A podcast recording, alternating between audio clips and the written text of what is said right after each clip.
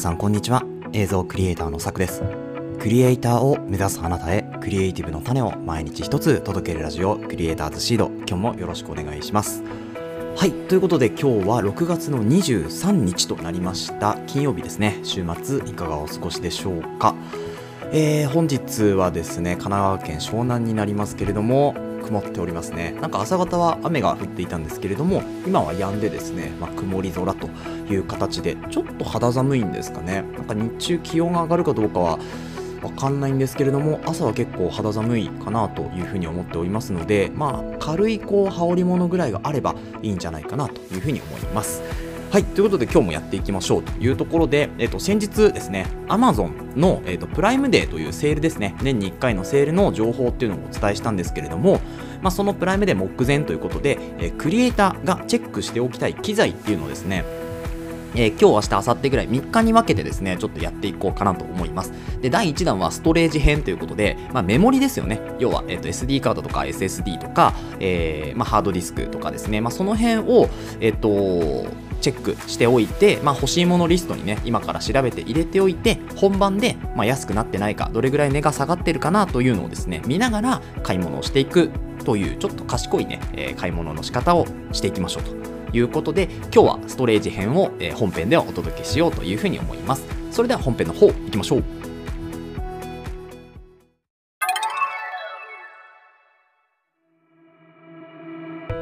はい、ということで本編です。本日はですね、プライムデー目前、クリエイターがチェックしておきたい機材1、ストレージ編ということで、まずはですね、やっぱりタイムセールとかでもね、結構安くはなるんですけれども、このストレージっていうのは、いくつあっても困らないところが、実際のところですよね。で、デザインとかを、グラフィックデザインの方、やってる方とかですね、そういう方に関しては、そんなにいらないかなっていう気もしますけれど、ただモーションをやっている方に関しては結構いるんじゃないかなと。あとはもちろん映像クリエイターの方とかですね、記録媒体をやっぱり取っておかないといけない方ですよねは、このストレージっていうのはやっぱりこういうセールの時に買い込むっていう方法が一番いいんじゃないかなとは思うんですよね。なので今回は先にストレージ編ということで SD カードとか SSD とかハードディスクっていうのをですね、紹介していきますので、もし気になるものがあればですね、リンクもAmazon のね、リンクも貼っておきますので、そちらからぜひ飛んで、チェックをしてみてください。で、もしいいのがあったら、欲しいものリストに追加しておいていただいて、で、そこからですね、プライムデーが始まったら、そちらを先にチェックして、値下がってたら購入っていう手順を踏むといいかなと思います。はい、ということで、最初にチェックしておきたいものがですね、まず SD カードからいきましょうか。SD カードはですね、私はプログレードデジタルという SD カードを使っています。メーカーさんのですね、プログレードデジタルと言います。で、これのですね、SDXC UHS-II という規格ですね。で、これ UHS-1 っていう規格もあるんですけれど、ちょっとなんていうんですか、読み書きの速度とかですね、本当は V90 が、映像にはいいかなと思うんですけど、V60 でもまだ事足りています。で、6K とか 8K とか撮る方はですね、確実に V90 ですね。書き込み速度が多分間に合わないんですよね。なので、今後紹介するCF エクスプレスカードともそうですけど、もっとね、本当に、ロー動画ですね、プロレスローとか B ローとかを撮る方に関しては CF エクスプレスカードをおすすめするんですけれども、とりあえず写真とか、あとは4K 動画ぐらいですよと、あとは MP4 形式とかね、そういうところの動画を撮るみたいな形の人はですね、このプログレードデジタルさんのですね、128GB の、読み込みが250かな。で、書き込みが130ですね、メガバイトの、カードがありますから、そちらをご購入いただけるといいんじゃないかなと思います。で、これですね、256ギガで私持ってたんですけど、ちょっとなくなってるんですね。多分在庫切れなのかわかんないですけど、なので、Amazon は在庫切れですから、他のサイトとかだと売ってるかもしれないので、そちらも見てみていただけるといいかなと思います。一応リンクはね、Amazon のリンク貼っとくんですけど、で、128ギガバイトだと、大体ですね、4K で、10ビットと言われる、ちょっと階調が鮮やかな、記録になりますけど、その階調が鮮やかなモードで、10ビットで 4K で、撮るとすると、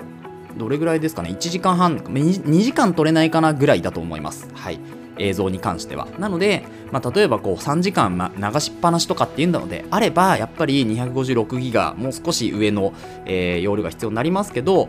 まあ、これぐらい1時間弱で、例えばコマ撮りですよね、20秒とかでこうコマ撮りで撮っていくのであれば、まあ、これぐらいでも十分間に合うかなというふうに思います。で、今のところお値段がだいたい7900円ぐらいに 128GB の場合はなってますけど、これがですね、多分特選タイムセールとかだともうちょっと下が1000円ぐらい下がって6900円とかだと思います。なのでプライムデーでこれがどれぐらい下がるか、もしくは下がらないかっていうところですけど、チェックをしておくんだったら、まあ、こちらがいいかなというふうに思いますので、ぜひこちらもチェックしていただけるといいかなと思います。はい、これが SD カードですね。で、今回ご紹介したのは、ゴールド、プログレードデジタルのゴールドっていうものなんですけれど、これコバルトっていう V90 ってもっと書き込み、読み込みは一緒なんですけど、書き込みソフトがもっと早いものがあるので、そちらでもいいんですけれど、そちらだとね、ちょっと値段が張るんですよね。128ギガで19000円とかになってしまうので、ちょっときついかなという方はですね、まあ、先ほど言ったように V60、まあ、読み書きのソフトが、少し早いものの方がいいのかなとは思いますね。はい。ということで、コバルトの方はですね、多分リンク貼ってないので、まあ、プログレードデジタルっていうところで検索をかけていただけると出るんじゃないかなと思います。はい、続いて SSD に行きましょう。 SSD はですね、皆さん有名なご存知3ディスクの SSD をですね、私は持っているんですけれども、この3ディスクのですね、SSD の、1TB ですね、私が今持ってるのは。そう。で、1TB を持っているんですけど、これ、めちゃめちゃ早いんですよね。読み出しが、書き込みが、1秒間に1ギガ。で、読み込みが1秒間に、1.05 ギガかな。それぐらい、ちょっと1050メガなんで、ちょっと難しいんですけど、計算が難しいけど、でもそれぐらいかな。なので、まあ、読み書きでだいたい秒間 1GB ぐらいをですね、こうできるというもので、めちゃめちゃ早いんですよね。で、USB の 3.2 Gen2 規格なので、本当に一番早い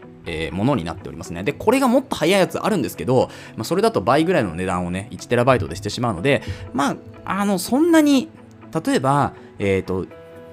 1テラとかの容量を一気に移したいとかっていう場合は、もうちょっと読み書き早い方がいいとは思うんですけれど、まあ、別にそんなに何百ギガぐらいであればですね、もう1テラバイトぐらいでこのね、3ディスクの SSD、今回の紹介するやつで十分なんじゃないかなと思います。で、一応 2TB とかも 4TB までありますけど、まあ、データのこの何ですか、消えた時とかバックアップ用で取るっていう形になると、まあ、2TB がいいところなのかなと思いますね。やっぱ4テラ消えるっていうのも、なんかこうツイッター上で拝見したりもしたので、まあ、やっぱり 2TB ぐらいで小分けでバックアップ取っていくっていうのが、まあ、一番いいんじゃないかなと思います。で、 SSD を完全にバックアップ用で取ってしまうとですね、結構これ大変なんですよ。メーカー一応5年保証ついてますけど、衝撃とかにはやっぱりハードディスクよりは弱いんですよね。なので、例えば、SSD の方に記録をして、そこから転送、パソコンに転送するとかっていう形で、そういう使い方はいいんですけど、完全に、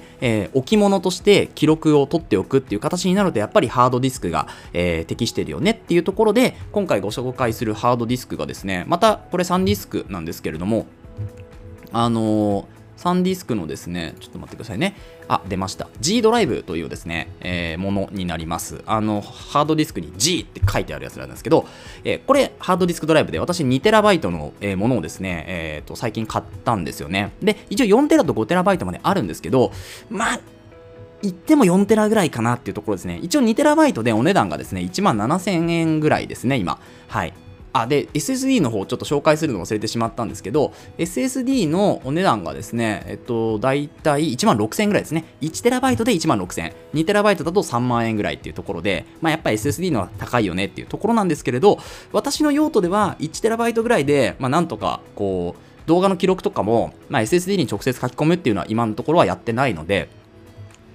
これぐらいでいいかなというところですね。で、もしプロレスとか B ローとか取るんだったら、やっぱり 2TB ぐらいがあった方が安心かなと思いますけど、まあ、私は 1TB でいいので 1TB。だからこの SSD2 つと、G ドライブですね、2TB っていうのを、まあ、バックアップセットっていう形で取っております。はい。ですね。で、この、G ドライブもやっぱりハードディスクドライブだと、まあ、読み書きやっぱりあんまり早くないんですけれど、実用的にこれを現場で使うかっていうと本当にバックアップ用で取るぐらいなので、まあ、時間になる時にバックアップ取るっていう形のスタンスでいればいいと思うので、まあ、速さはそんなにねいらないかなとも思います。一応 USB の 3.1 で Gen1 ですね。だから Gen2 よりはちょっと遅いかなというところになりますので、もしもっと早いのがいいんだっていう方はですね、Gen2 規格とかっていうものがあるので、まあ、そちらを選んでいただけるともう少し早くデータの移行ができるかなとは思います。はい。ということで、今までね、SD カード、SSD、HDD ですね。こちらを紹介してまいりました。で、あともう一個最後はですね、CF エクスプレスカードですね。こちらも、プログレードデジタルさんの、CF のエクスプレスのタイプ B というものですね。こちらを紹介しようというふうに思うんですけれども、このタイプ B ですね、128GB で 14,538 円というところで今 Amazon では出ております。で、まあ、この CF、まあ、コンパクトフラッシュカードになりますけど、まあ、使う機材っていうのが結構フラッグシップ機で多いんですよね。なので、なんていうんですか、例えば私が今使ってる LUMIX のカメラを使ってるんですけど、LUMIX の S1とかでも確かこのコンパクトフラッシュじゃなくて違う SD カードっていうか違うカードを使ってるんですよね。例えばニコンとかソニーとか α7IV かなとかではこの、CF エクスプレスカードっていうのが使われていたりしますね。なのでデータ量の大きいものっていうのを取るときに、まあ、こちらのものが必要になってくるかなと思いますので、基本的にハイエンド機とかですね、フラッグシップ機以外の機材をお使いの方は、このCF のカードを使うことっていうのは、まあ、あんまりないのかなとは思います。なので、まあ、一部の方にご紹介っていう形にはなるんですけど、こちらの CF エクスプレスカードっていうのもありますよというところですね。で、こちらはですね、最大の転送速度が、読み込みが、1700メガバイト秒ですね。で、書き込みが1400メガバイト秒ということで。ですね。なので、まあ、こちらのカードもありますというところですね。使わない方は使わないと思いますので、気にしなくてもいいかなと思いますけれども。はい。ということで、今日はハードディスクやら SSD やらストレージ編ということで、まあ、プライムで目の前にして、チェックしておきたいものをですね、4つほどお伝えさせていただきました。で、この後にですね、明日、明後日で、また、この、クリエイターがチェックしておきたいですね、機材、2つ3つ紹介していくんですけれども、明日は一応 PC の周辺機器ですね、例えばモニターとかマウスとかですね、そういうのを紹介していこうかなというふうに思います。で、3日目にはですね、カメラの関連機材というか、カメラの関連のものを紹介していきます。フィルター類とか、あとはまあリグ関係ですよね。リグ関係とか、あとはライトとかですね。あとはまあワイヤレスマイクとかですね。そういうのをちょっと紹介していこうかなというふうに思いますので、3日目はちょっと映像関係になってくるかなと思いますが、その他はですね、皆さん、パソコンを使いの皆さんだったら、使っていくだろう、機材となっておりますので、もしよければ、このまま明日も明後日も聞いていただけると嬉しいなというふうに思います。はい。ということで今日は以上となります。この放送では、クリエイターとしての考え方やテクノロジーやガジェットの情報、作業効率を上げるコツ、サイト、ツールなんかを中心に紹介をしております。リスナーさんと一緒に一流クリエイターを目指すラジオを作っていますので、応援いただける方はぜひフォローの方をお願いします。また、ラジオの感想や質問は Google フォームでお待ちしております。URL から飛んでみてください。Twitter や Instagram もやっていますので、ぜひ遊びに来てください。YouTube も始めましたので、YouTube は Twitter からリンクが多分、貼ってあるかなと思いますので、そちらから見ていただけると嬉しいです。それではまた明日お会いしましょう。ご清聴ありがとうございました。